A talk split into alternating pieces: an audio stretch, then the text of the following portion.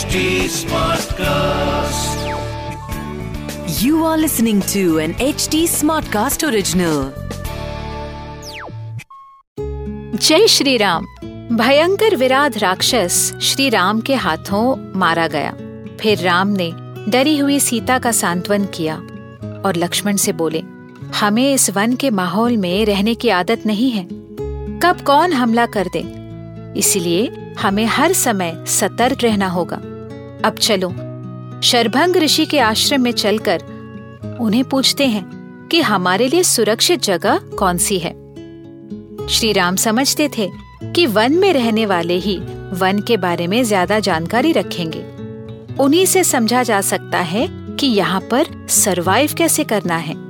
नमस्कार, मैं हूँ कविता पौडवाल और रामायण आज के लिए के इस पॉडकास्ट में मैं आपका स्वागत करती हूँ। इस पॉडकास्ट में मैं आपको मूल वाल्मीकि रामायण, यानी ओरिजिनल रामायण की कहानी तो सुनाऊँगी, पर हम साथ मिलकर ये भी समझेंगे कि आज के लाइफ में इस रामायण का क्या रेलेवेंस है। आइए जानते हैं कि आज हम प्रभु श्री राम से क्या और क्यों सीख सकते हैं। श्री राम।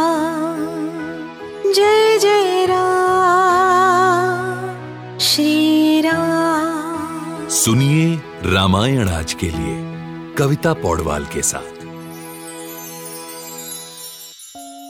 राम लक्ष्मण सीता ने ऋषि शरभंग के आश्रम में एक अलौकिक नज़ारा देखा।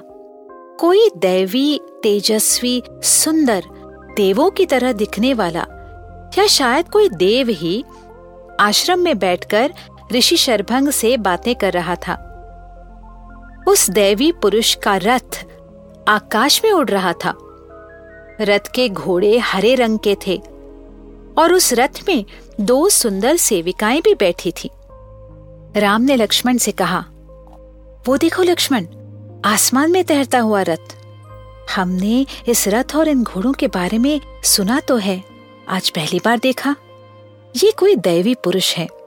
देखो, रथ के पीछे देवों की तरह लगने वाले युवक हैं। उनकी उम्र कुछ पच्चीस वर्ष से ज़्यादा नहीं होगी। कितने दिव्य लग रहे हैं। ऐसे कहा गया है कि जो सुपरनेचुरल बीइंग्स होते हैं, देव, गंधर्व, यक्ष, वो हमेशा यंग ही होते हैं दे इटर्नली यंग तो राम ने लक्ष्मण से कहा, तुम यही रुको सीता के साथ। मैं पता करके आता हूँ कि ये कौन है। वाकई, वो इंद्रदेव थे, जो ऋषि शरभंग से मिलने आए थे। उन्होंने जब राम को अपनी तरफ़ आते हुए देखा तो ऋषि से कहा, अभी मेरा राम से मिलने का समय आया नहीं है। जब वो रावण को मारेंगे, उसके बाद मैं उनसे मिलूँगा। अब आप मुझे आज्ञा दीजिए। इतना कहकर वो रथ में बैठकर स्वर्ग की तरफ़ निकल गए। राम, लक्ष्मण, सीता अब शरभंग ऋषि के पास आए और उनके पैर छुए। राम ने उस दिव्य व्यक्ति के बारे में पूछा शरभंग ने बताया कि वो देवों के राजा इंद्र थे, जो उन्हें, यानी ऋषि शरभंग को ले जाने आए थे।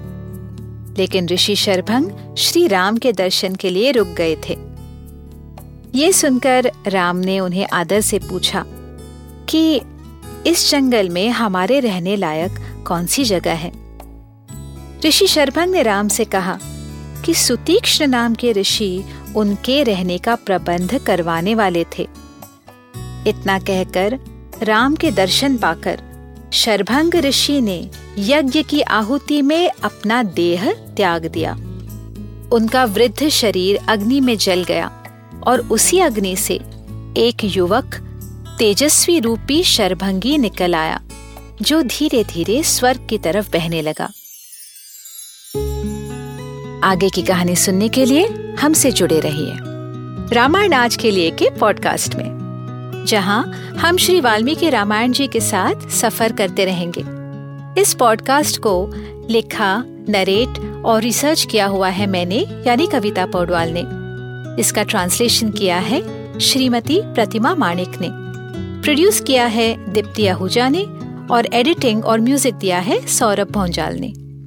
फॉर अपडेट्स ऑन रामायण आज के लिए follow H T on Facebook Instagram Twitter YouTube and LinkedIn अगर आप मुझसे कोई सवाल पूछना चाहते हो तो मेरे Instagram handle at Kavita dot Paudwal पर पूछिए।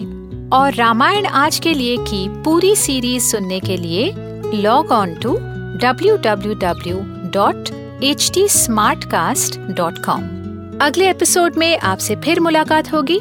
तब तक के लिए Ram Ram. This was an HD Smartcast original. HT Smartcast.